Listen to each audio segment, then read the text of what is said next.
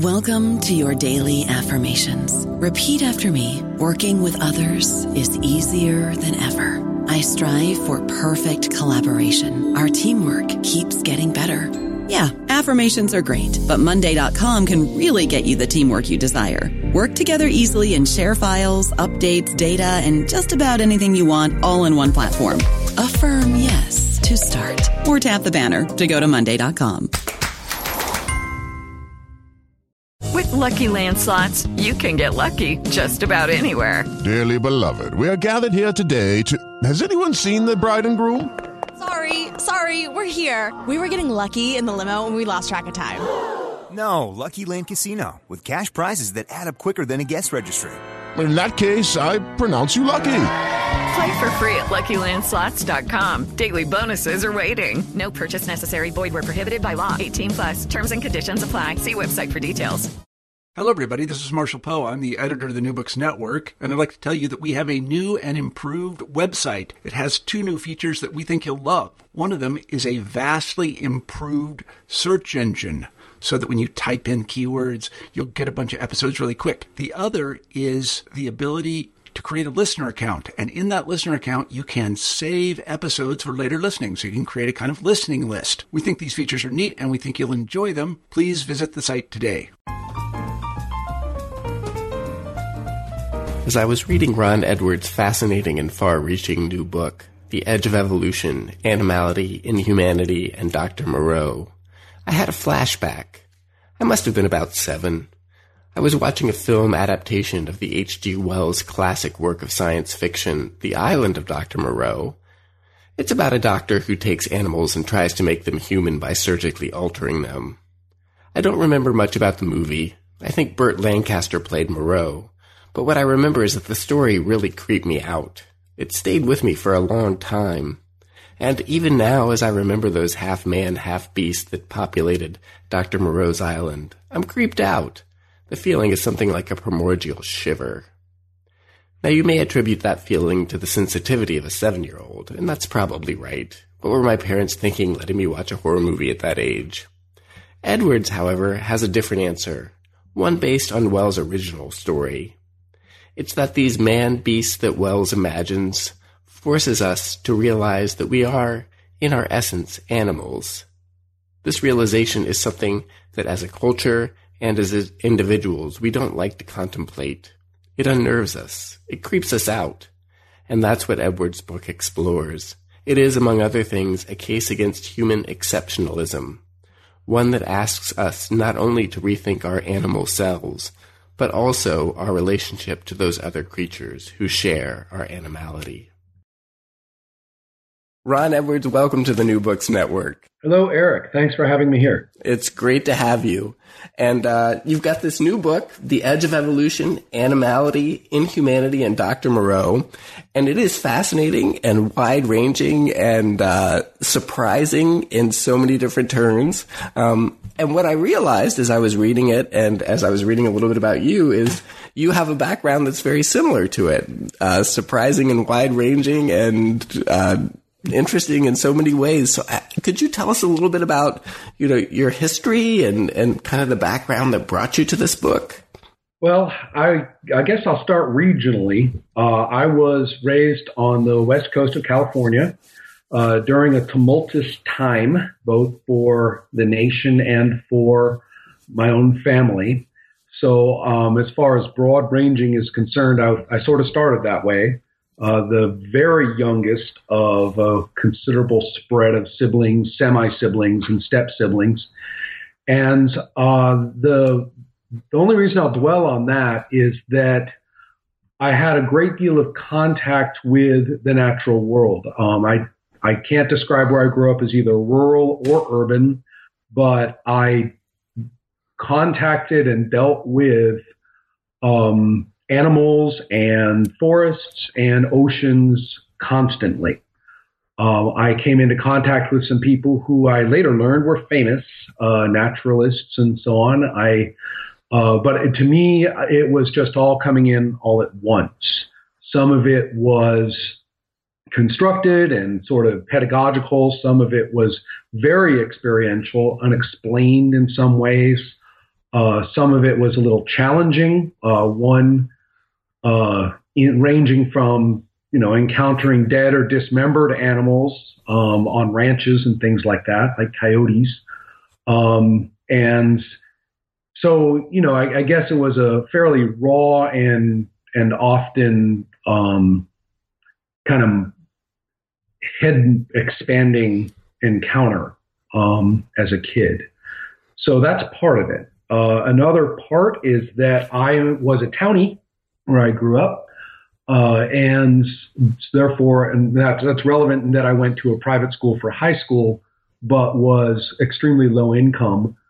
Uh, therefore, often found myself in different worlds uh, across the students I was with and across the cultures I encountered.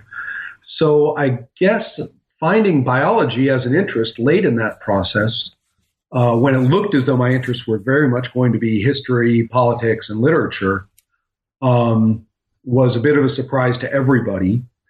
Um, but I will say that I continued that. I continued to be a sort of low income intrusion in higher education. I continued to persist in blending science with literature, history, and politics all the time. Uh, I had read The Island of Dr. Moreau as well as a multitude of other speculative fiction by an early age. Um, I was uh.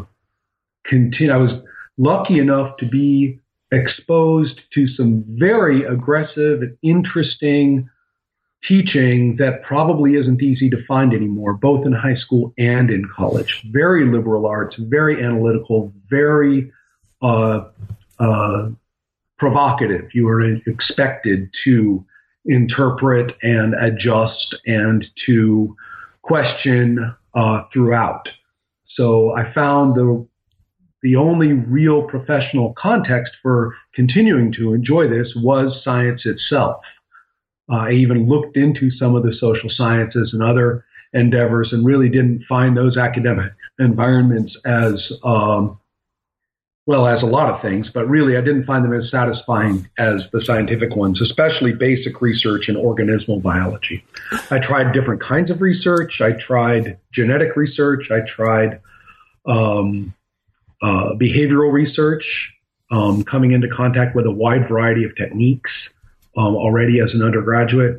I really found studying organisms far more interesting than studying genes, which in the mid 80s was not a very popular position.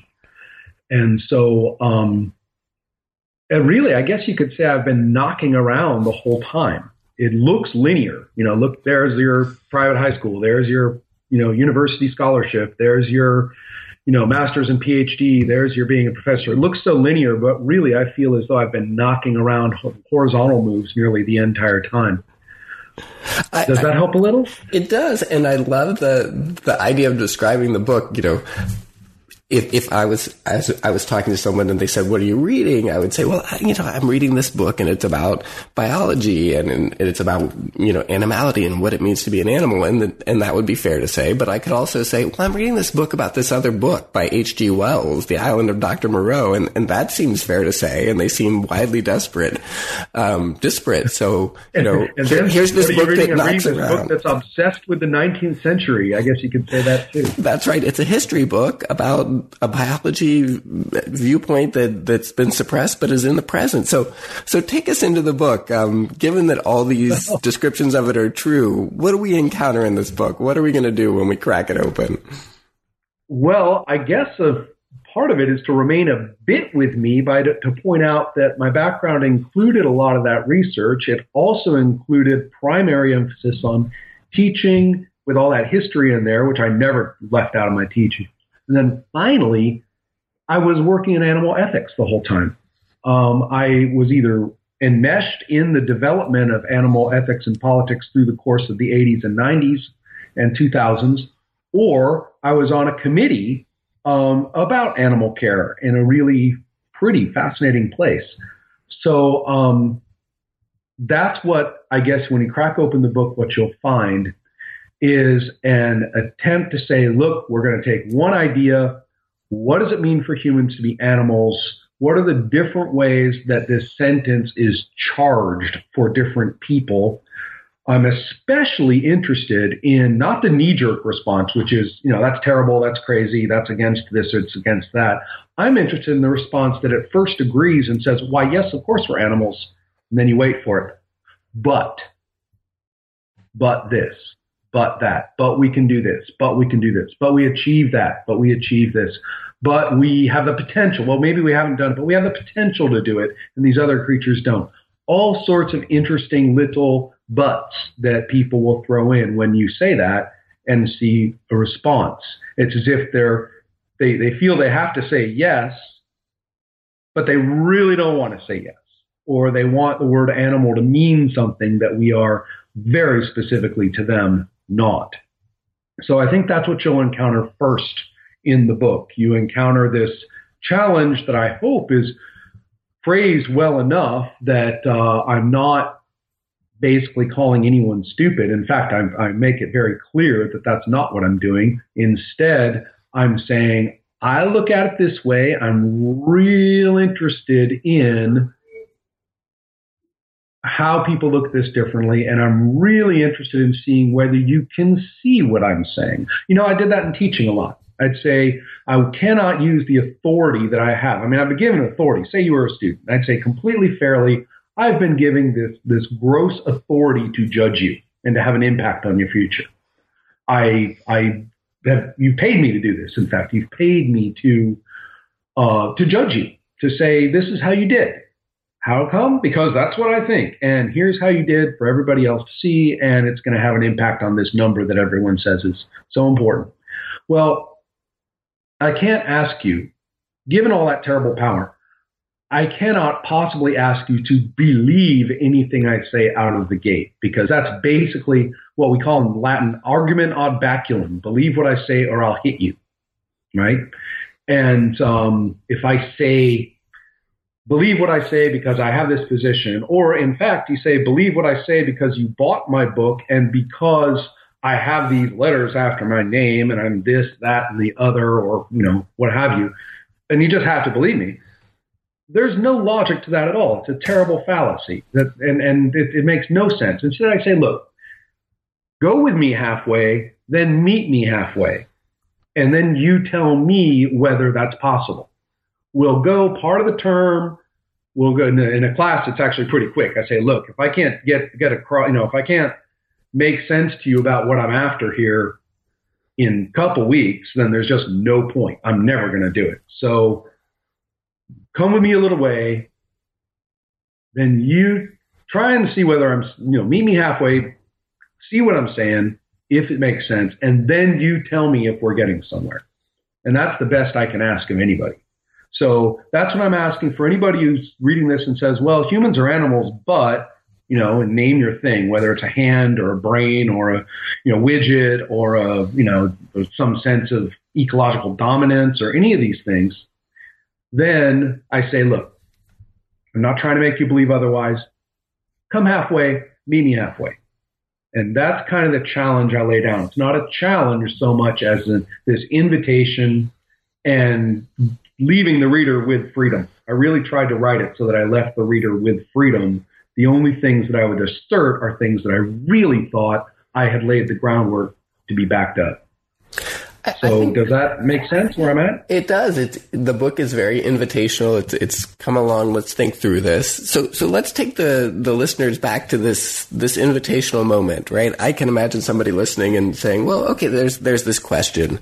What does it mean if people are animals?" And you know, sure, yeah, I had this class in evolutionary biology. Human beings are on the spectrum. You know, the whole truism of chimps are our cousins, that kind of thing where do these buts come from? You know, you're interested in this moment where that that question leads to something deeper and some hesitancies and some perhaps prejudices. So so tell us a little bit more about that next step, that moment where we start to take the journey and it gets uncomfortable. Right. Well, the the that's actually an extent in the book. That's why I actually begin to reference the island of Dr. Moreau more because you know H.G. Wells was right in the position to be affected in that with that question when it was blazing hot, absolutely raw, and he was able to uh, couch it in literary terms in a, into an effect that I think is you know greater than anything I could do.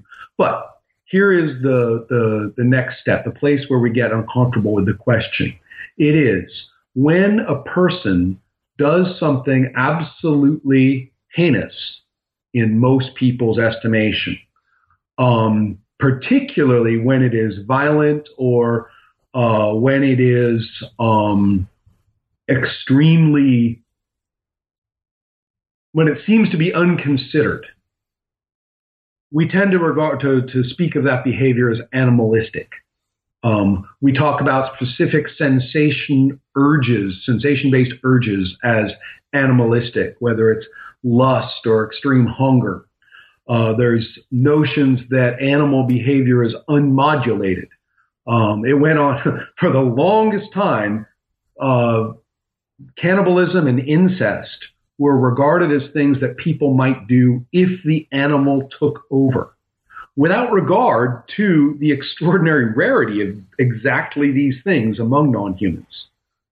Um, so the, these are examples of what you might encounter, the discomfort with the notion that perhaps I'm going to say, oh, and there's also the naturalistic discomfort, the idea that maybe I'm going to say that acting like that is the right way, that if that's our animal nature in some kind of positive, justification based way, justifying way. Well, that's often what people do with discussions of natural phenomena is they quickly twist them into uh, directives.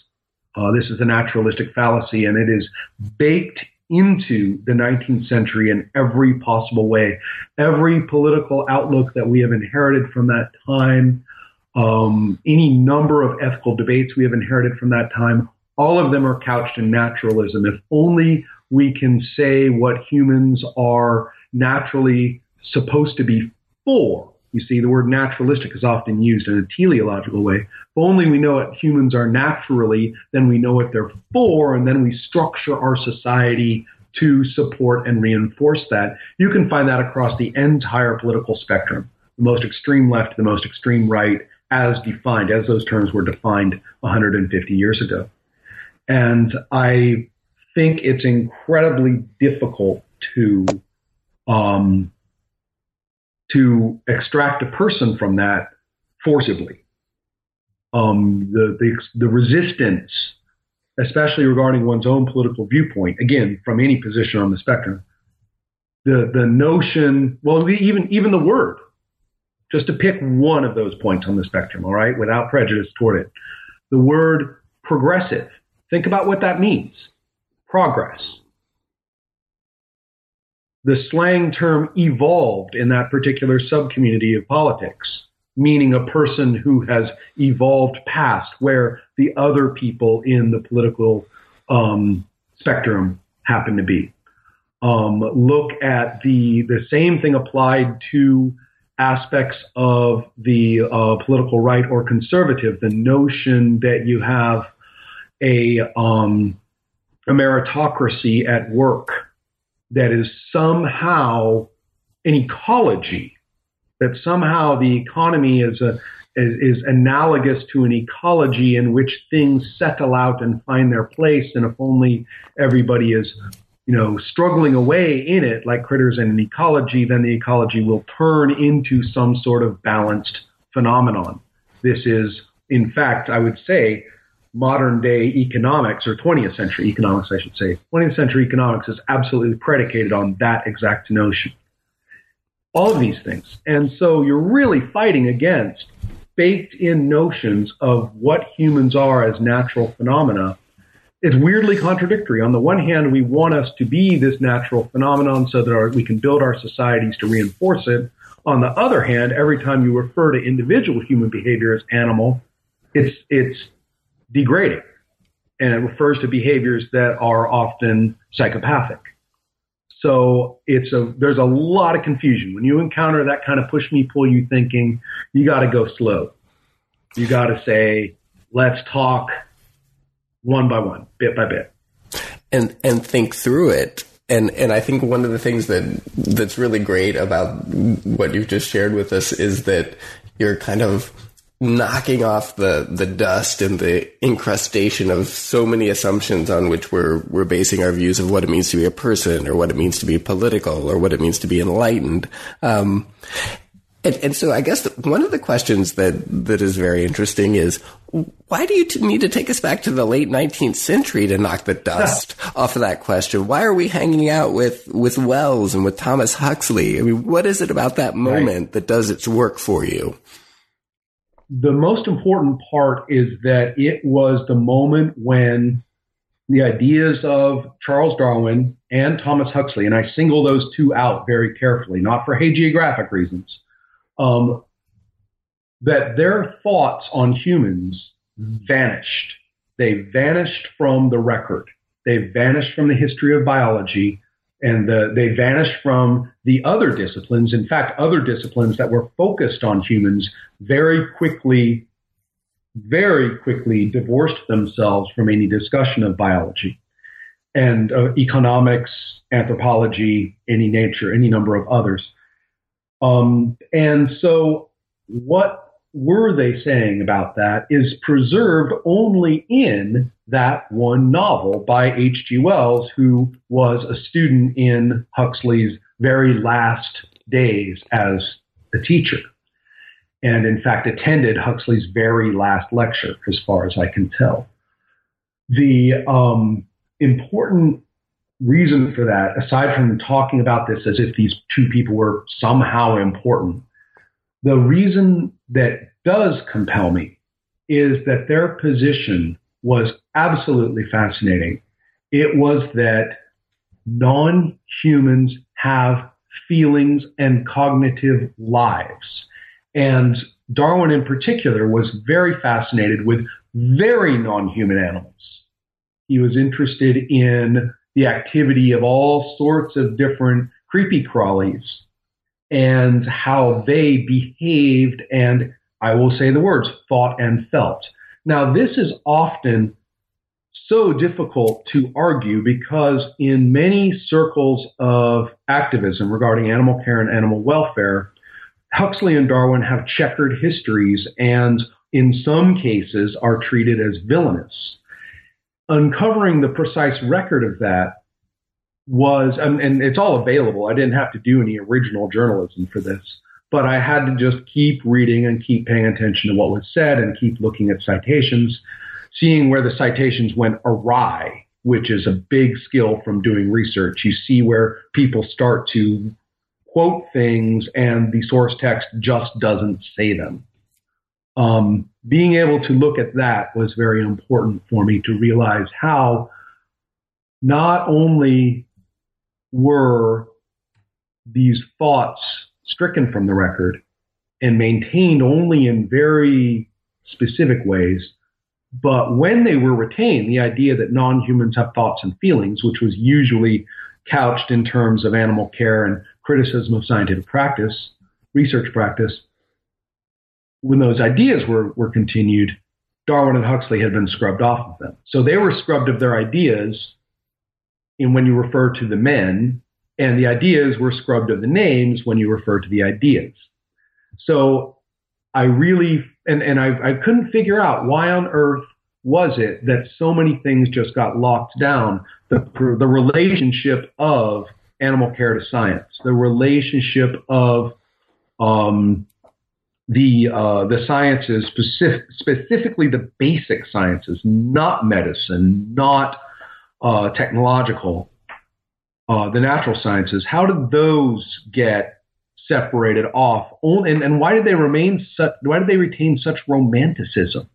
Why is it thought that ecologies uh, well, any number of things. But the idea being that in ecology was this harmonious place or a place of uh, great serenity. Um, I'm talking about that because I'm referencing now Alf, uh, uh, Alfred Russel Wallace, Darwin's contemporary, who rejected the idea that humans were animals, or as some people like to say, just animals. That's some that's another word that gets thrown in very quickly. Um, and it's Wallace's views that prevailed. When you read natural selection, when you read about ecologies, you're reading Wallace, not Darwin. When you read about the survival of the fittest, you're reading Spencer, not Darwin.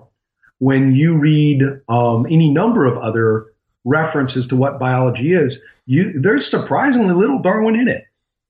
And so I found that it was there. I, would encountered this knot, this knot of ahistorical hiccuping, and it was right then that Wells wrote his novel. Uh, just after Darwin had died, and moments after Huxley did, or during the last very few last months of Huxley's life. Excuse me. I was able to take a look at this and say, look, this is also where all of our political language comes from. There is almost no political position of my lifetime that doesn't reach back through both world wars and into the generation of the 1880s, roughly. And the, the list is long. I even get, alluded to it briefly in a footnote, and it's kind of terrifying just how much um, America or rather the United States of America, at that time ceased to be these United States and started to be the United States um, and went on its very first imperial activity toward Hawaii, um, quickly to move into that of the 1890s. Politics rearranged itself very thoroughly in regard to populism. Populism regarding agrarian labor and uh, industrial labor shook out into its present forms exactly during the 1890s. You may be interested to know that prior to that moment, prior to about 1900, evangelical Christian churches across the United States were very split and divided and different in how they addressed evolution. In fact, it was, it was a hot topic among those churches. Many of them embraced evolutionary theory in one fashion or another, sometimes a little distorted, sometimes not. And they, and so you had this wide array of basically pro-evolution or pro-Darwinian notions across the Christian evangelical agrarian United States. Most people don't know that. At that time, the Anglican Church in England had been the big opponent, not the American churches. In the 1890s, it completely flipped the massaged and very human centric, human ascendant view of evolution became imperial education and supported the idea of the noble Brit as the apex of it all. That's very Spencerian. And so, therefore, all of a sudden, the British Empire was very pro evolution, pro Darwin, although I will say that neither of those, none of those ideas actually are textually evolutionary or Darwinian. Whereas in the States, in that exact decade, we saw the, the, um, the shrinking and the unifying and the concretizing of views as organized across the evangelical churches. And it was decided that Darwin was out, not in. And so by the time the Fundamentals was published, that's the name of it, by the way, a series of books collectively called the Fundamentals. By the time they were published in 1912, that's it even, you know, fundamental, that's where the term fundamentalism comes from. In America, Darwin's out. So do you see how there's a lot going on in that very bit? The Brown Dog riots in the uh, in 1905, which I refer to in the, in London, regarding medical research, um, concretized the notion of exactly where the activists were to stand and exactly where the scientists were to stand and exactly what little knot of glaring at each other and what catchphrases were set there. You can read, you can get on any website today about animal rights, and all you're going to see is the brown dog riots rhetoric repeated over and over. So, so it's all right there in a 10 year space. So Ron, this is this is fascinating. I mean, what you're telling us about is is not just science in some limited sense, but social history and the way that, that science gets used as a kind of deep explanatory metaphor or worldview to enact social organization, political movement, and, and the way in which these things have, have stuck around. It's it, it's amazing the the reach and the the kind of pervasiveness of it. I, I want to put that against. Here's this story of a guy on a boat floating in the middle of the ocean, right? So, so what is it about this, this spec, this work of science fiction, speculative fiction that gets published in 1896? Like, what is it that it has to teach us? What is it that if we look back at this novel, um, that's been adapted into so many movies, but we go back to the source, what will we discover there that, that we almost can't see anymore for the, the way in which it's been, kind of denied and then the the counter formations that have come up against it have become so pervasive. Like what's in the novel that we can discover and see afresh? One thing I could point to is those very adaptations you mentioned represent a denial and distortion of the novel themselves. If you had tried to suppress the novel by telling people what it is when that's not it, you couldn't do a better job. Um, the okay, so what you find is a person who is first, in the protagonist, a person who is first confronted with his own capacity for dreadful behavior when he almost participates in cannibalism in a survival situation. He is brought into a situation then where he mistakenly believes that human beings are being experimented upon and distorted into non-human shapes. For quite a lot of the book, he thinks that the uh, the beings on this island were human, but have been surgically modified to be more dog-like or to be more bestial. Um, and this is upon close contact with them as well. Um, and it's worth so it's worth remembering these aren't creatures with animal heads. These are not anything like you see in the movies where they are very obviously Halloween monstrosities um, in most cases until he is actually forcibly taken into the surgery. He is absolutely convinced that they are human beings. And so is everybody else, like the people on the boat, uh, on one of the boats early on who encounters one of the beast men. They dislike him intensely, but they all think he's a person. So keep that in mind. He's encountering people that he thinks have been, in his terms, bestialized. Then it flips on him ag- uh, again when he is taken into the surgery and he finally realizes that it's the other way around. And so it's not, oh no, look at these horrible monstrosities. Oh no, humans have been turned into these horrible monstrosities. Oh, animals have been turned into these horrible monstrosities. No, he encounters them as people. And it's well worth remembering that. Um, if anyone were visually actually to try to capture this in comics or film form, it would be awfully boring to the viewer who is, you know, happily expecting great special effects when they see something called The Island of Dr. Moreau, expecting to see all kinds of wicked fangs and everything, and would be a little, you know, a little disappointed to see the plain old people walking around, perhaps with some small differences. So he, um, so anyway, he encounters this and it completely rocks him. It completely rocks him that he is dealing with, huh, he is dealing with these beings that he cannot deny are people. Prendick st- struggles terribly against this. He struggles against it with every fiber of his being to continue to uh, demonize them in his mind. Um, what's kind of interesting is that uh, Moreau, is completely blind to this. Moreau is actually a bit of a dolt on many levels. He's uh, he, he's brilliant in many ways that involve the prejudices of his day, and he beats Prendick in a debate on those very grounds, as I detail in some, I, I provide in some detail. But he never sees his creations as anything but abysmal failures. You see, Moreau wants to invent a man, and I mean a man with a big old capital N and a gleaming halo of intellect over his head. He says, free from fear, free from misery, uh, a fully rational man. You see what is trying to make?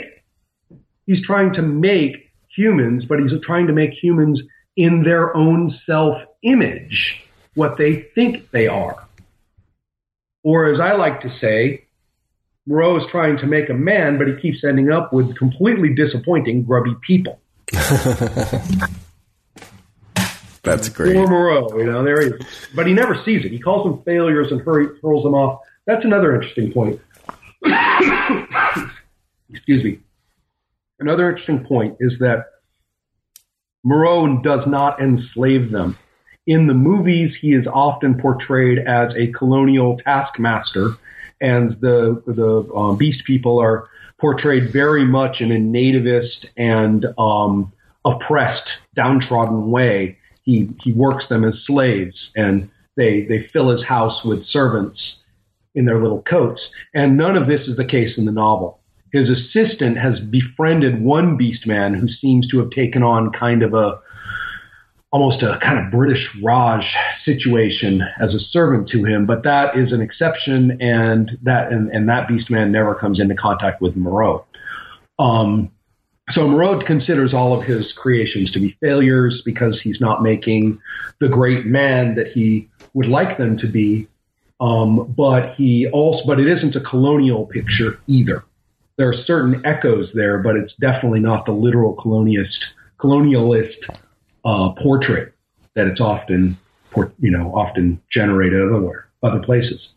So uh, there's Prendick, and he's suffering away in the grip of he's um, among these beast folk, and he knows they are derived from non-humans, and it isn't their various animalities that frighten him, it is their various humanities. And he slides in and out of sympathy for them, back and forth, back and forth. And ultimately, after Oh, and by the way, there's another point in, regarding the plot that I, I beat over the head with a stick multiple times in the novel. The beast folk don't rebel. That's a movie phenomenon there is no huge uprising at the end where they swarm over the compound and burn it and execute Moreau and go on this rampage of destruction. Um, and I can only imagine that many times if a person sits down to read the book and has that plot firmly in mind, they must have figured that Wells was just a lousy author and didn't write it very well or something. he didn't write because it for Hollywood. anybody, what's the end of the end of Dr. Moreau? Everybody knows the Beast Folk finally go animal, go berserk, rebel, overrun the place, burn the place, kill Moreau, blah, blah, blah. It doesn't happen. It doesn't happen. Furthermore, as I try to show in the book, and the way it's written, I think, is very directed toward this understanding. I don't think I'm projecting it in there. That all of the things that Moreau or his assistant or sometimes Prendick think means that a beast folk is, as they call it, reverting. What the beast person actually did is something any human would do. Very understandable behaviors. They just happen to be things that Moreau, et cetera, don't like.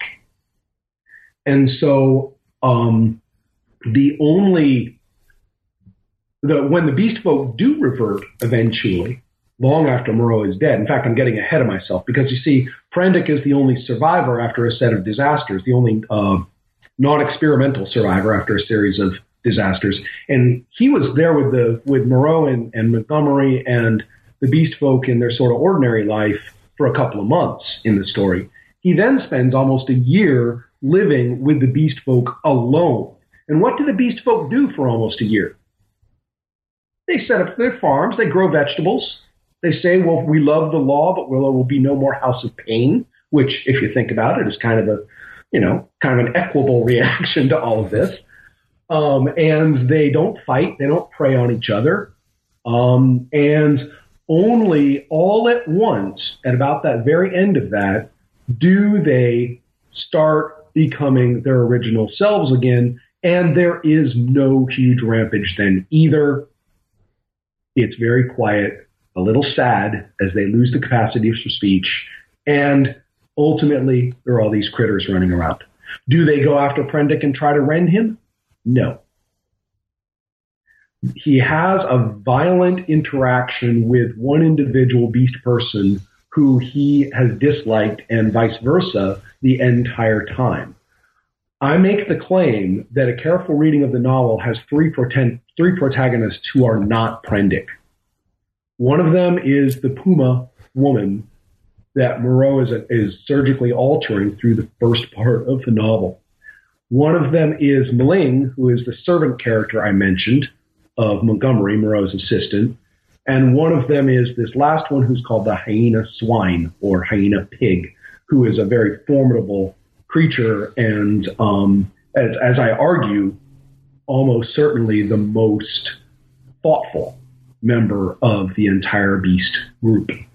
Um, and not in that kind of childish movie way, you know, father, have you, why did you make me kind of thing, not that kind of blind, groping, pseudo smart thing they have characters like that do in movies, but instead, very genuinely sharp, very clear on where he's at and in his actions.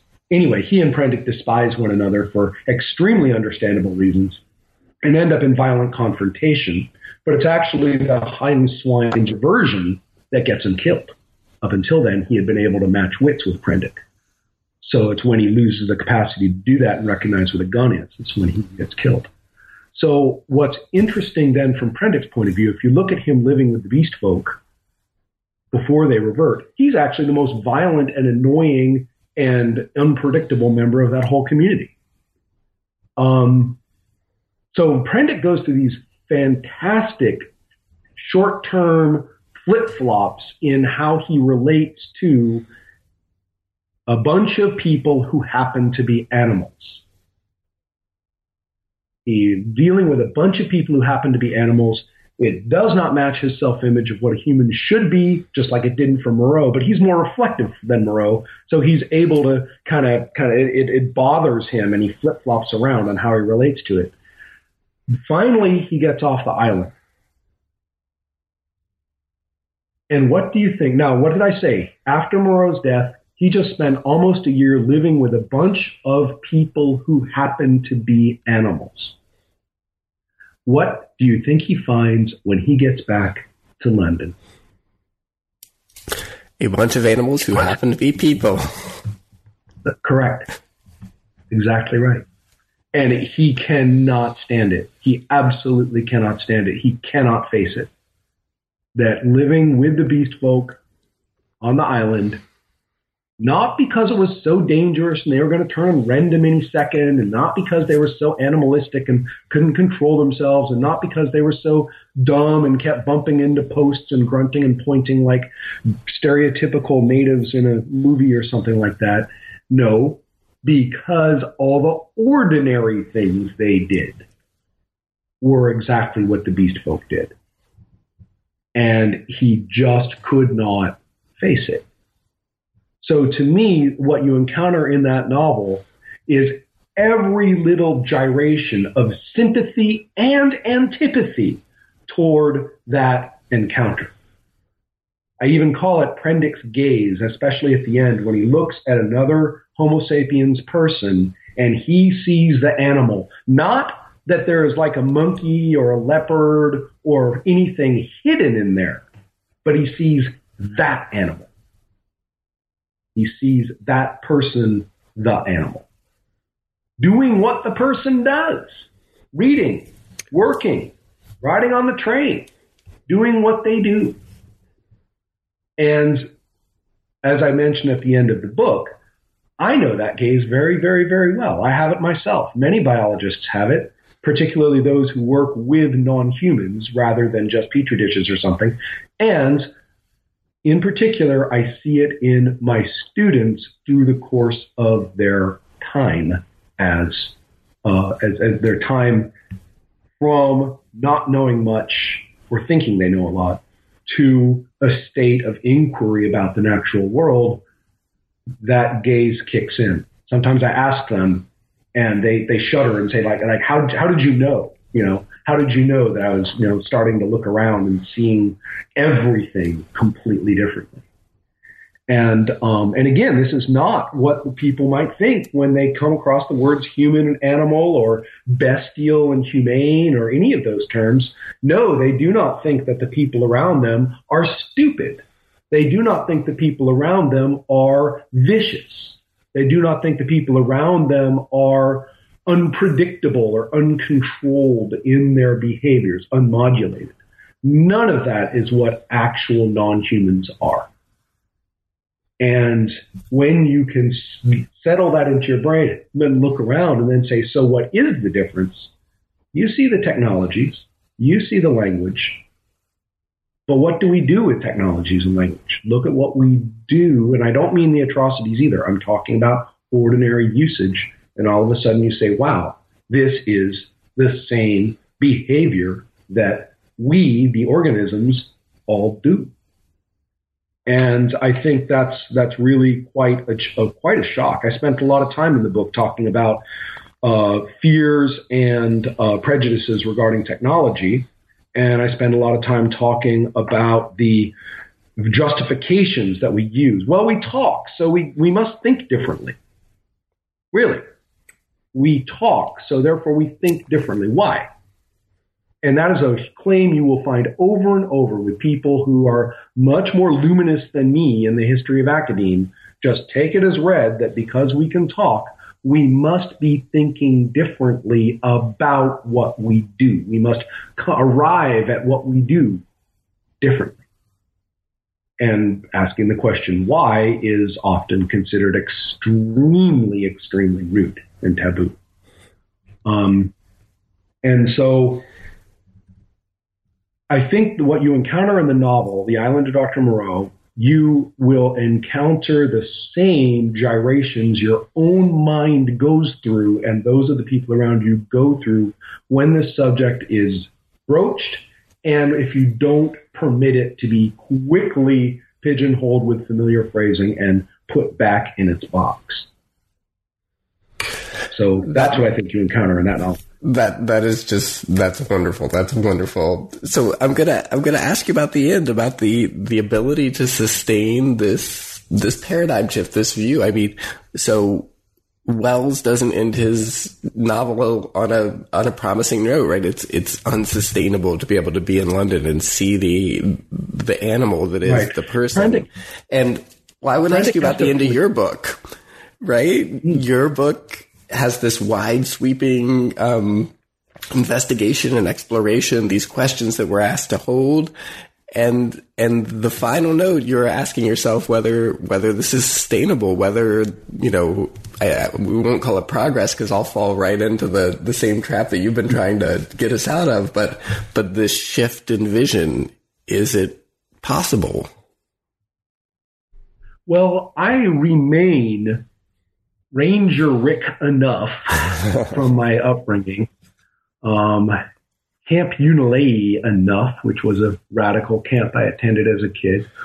Um, I remain in my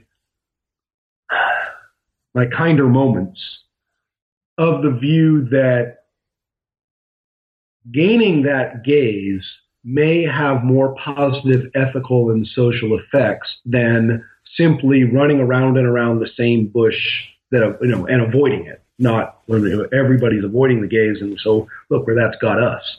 On the other hand, let's go to that last lecture of Thomas Huxley. In the last lecture of Thomas Huxley, he criticizes quite a bit of what had been done with evolutionary theory. It's called Evolution and Ethics from 1893, 1895. And he criticizes the, the use of evolutionary theory. He criticizes the notion that it's been used to exalt ourselves over the rest of the natural world. He criticizes the notion that um, that it's all about this lovely pruning of this great big bush and you end up with a garden.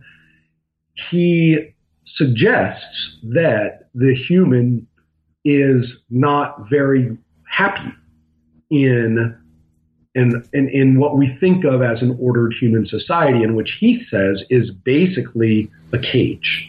He's not a natural, he's a little bit Edenist about it, not much, where he suggests that creatures not in that situation are at least not troubled the way we are. Uh, he presents a view of the alienated human, which is genuinely terrifying. Um, life, according to Huxley at this time, is pain. And I don't mean that in a funny Princess Bride way, he he really means it. And um, and the more so that we li- are now living the way we live.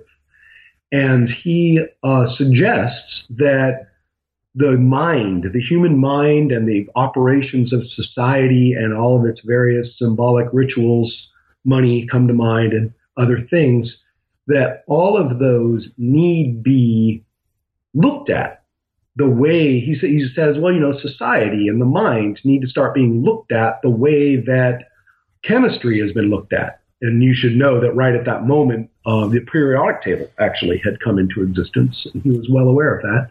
So the notion that you could actually get somewhere with a long, sustained, and contentious study and actually come to what has turned out to be a pretty good conclusion.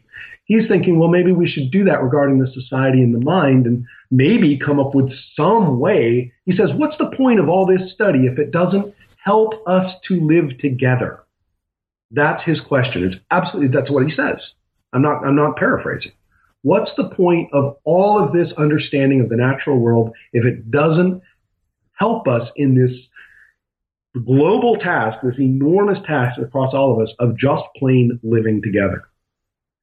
And it's a great question. And he says, well, you know, I've got some high hopes. That's all I have are hopes, just some high hopes that we can do that if we learn more about ourselves. But we have to look at ourselves as what we are, not as this this mock this this this made up thing that we claim evolution has made of us. This and he's this rational man, this happy, ordered, rational, spiritual man. Let's take a look at what we really are.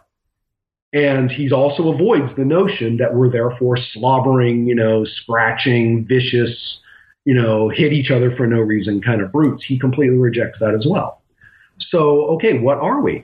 Well, it's been a long time since 1893 and 1895. And we do know a lot more about the human mind and human society.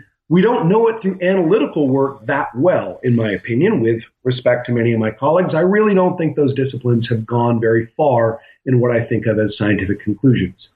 I do think that the applied sciences have made a great deal of hay while the sun shone regarding the human mind and society. And by applied sciences, I mean propaganda, I mean surveillance, I mean advertising, I mean um, the leveraging of debt, um, and a variety, and also the leveraging of effort, violent effort into group forms. All of those are can only be called highly refined technologies the ability to address those things among large groups of people and marshal them toward specific tasks or toward specific ways of life. Um, whether you call that the answer to Huxley that, well, now that we understand the human life and the human mind better than we did before, now we have helped each other regarding living together. I don't think that's true.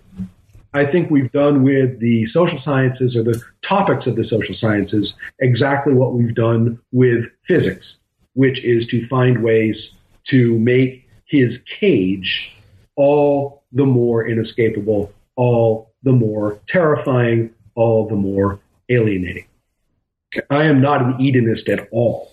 I'm well aware of what creatures uh, outside of a technological society um, what their lives are like. They may not be completely as wretched as, you know, as one might think, poor, poor creatures, but it is pretty wretched, and particularly in the way that one dies. And I think that, uh, that therefore, you know, you're not going to hear from me, oh, we need to get back to, you know, the, uh, you know, the, the, the Neanderthal diet. We need to get back to the, you know, the, we have to, to to go and cast everything free and go, you know, living off without dentists or vaccines anymore. Um, I think that the people who did that are going to have a very interesting time, but it won't last very long.